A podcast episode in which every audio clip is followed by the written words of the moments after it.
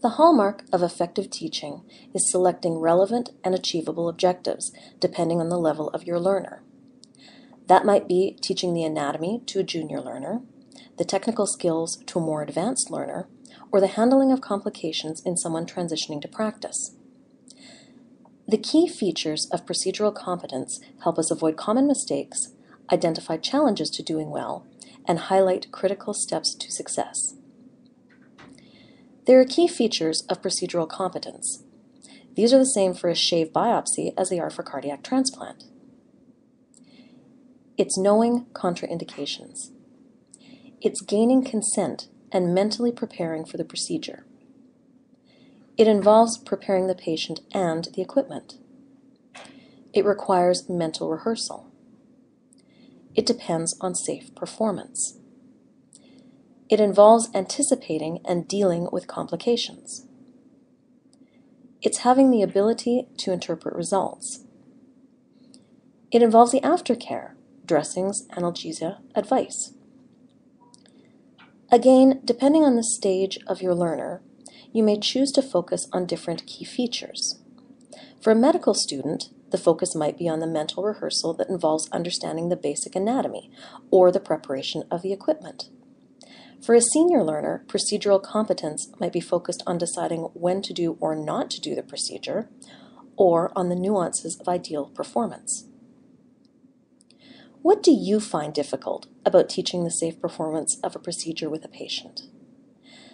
Some of us find that an inexperienced learner who would benefit from a dry run before working on a patient can be a problem. At other times, our learner or our patient might be anxious or uncomfortable, or we ourselves might be impatient. For some of us, the fear of a learner making a mistake might be an obstacle.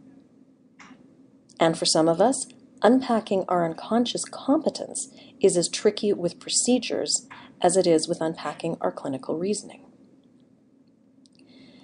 Expert procedural skill teachers prepare their patients and their learners of all levels and degrees of confidence while preparing and performing a task the tone you use, the language you choose, and the way in which you give correction to a learner during a procedure can make or break the experience.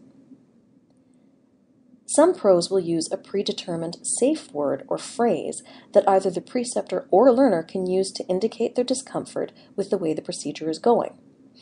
It's a way of asking for help or taking over without increasing anxiety of anyone present. During the procedure itself, effective teachers do at least two things. First, they provide the rationale for the microskills that make up a procedure. Why do we use a 4 to 1 ellipse in a biopsy? Why put the bevel of the needle parallel to the spine in an LP? Why should you not put your fingers through the holes of the needle driver? Secondly, they coach the physical performance of the microskills themselves, even with hand over hand guidance or direction if needed. Watching your learner develop and master a procedural skill is tremendously rewarding. Knowing that they know all the elements of the procedure and serving as a trusted guide will help them grow into competent, confident physicians.